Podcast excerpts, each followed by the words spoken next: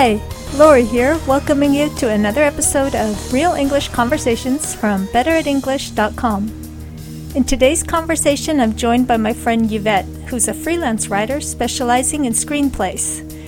Her educational background is in American Studies, and she's just an all round energetic and creative person. I hope you'll find her a welcome addition as my conversational partner here. Our conversation today is about perfectionism and procrastination. Here we go.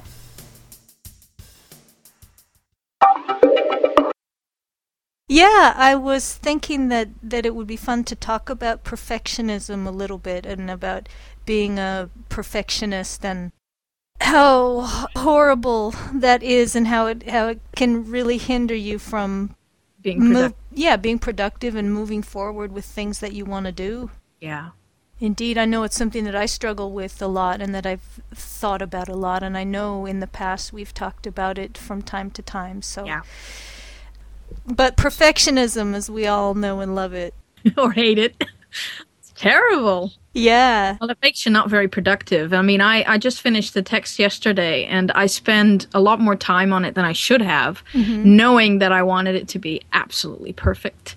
And I knew at some point I just gave up. I, you know, I, I, I just gave up and thought, well, it's um, it's a lost cause. Even though it, I'm sure it's fine, but um, you just give up. Yeah, that's good when you've actually already started working on something and you're working on it.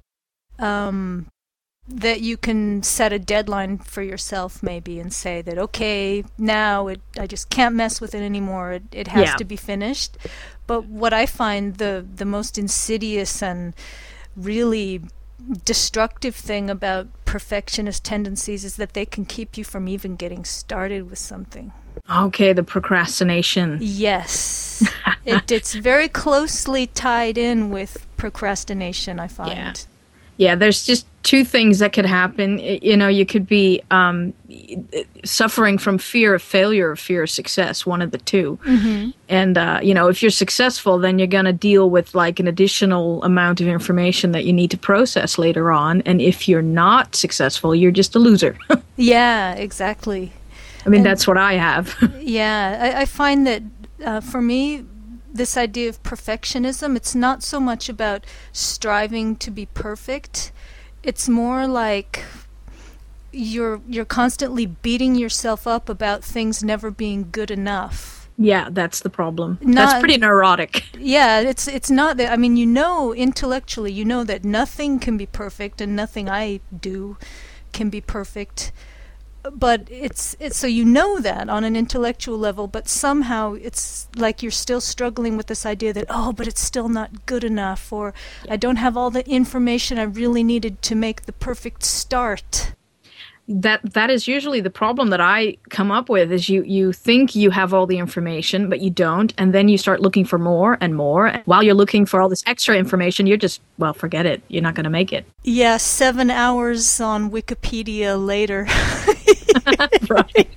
you find you're looking at, at something completely unrelated to what you started out with. right that yeah that is the biggest issue is that you start looking for other information and then you discover 15 other things that are maybe also relevant or important or maybe not. And by the time you're done you you figure out that oh that's totally not what I needed to do.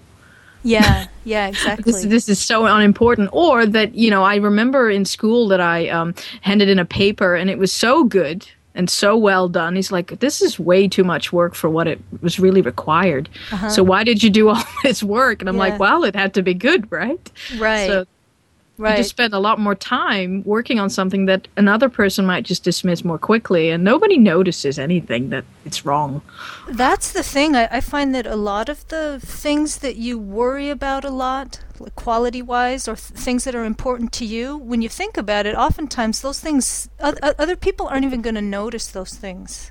that's you right know the things that you've worked so hard these little details that are so important to you and then like other people don't even notice and then you can wonder what's the point and why spend so much time on all these little things Yeah, or you or you see someone else's texts or something like some eh, you know as a writer you you read about stuff and there's all these errors in it and I'm thinking is it really a does it really bug me so much that this is happening? Is it really a problem for me that there are all these errors there? And I'm thinking, I don't really think that this person is doing a bad job. I may think yeah. they're a bit shoddy, but overall, yeah. yeah. you know, I'm not as harsh on other people's work as I am on my own. I think, or I uh, hope. I, I know for me, I'm harsh on my own, but I'm I'm pretty mean and vicious about other people as well. I think maybe that's why I'm so worried about what people will think about my own things. Is because I'm so horrible and vicious myself. you, you will destroy them all. oh yeah. No, I used to. I used to correct people all the time uh-huh. when they made errors, just because you know yeah. I knew. I just know yeah. you just made an error. Yeah.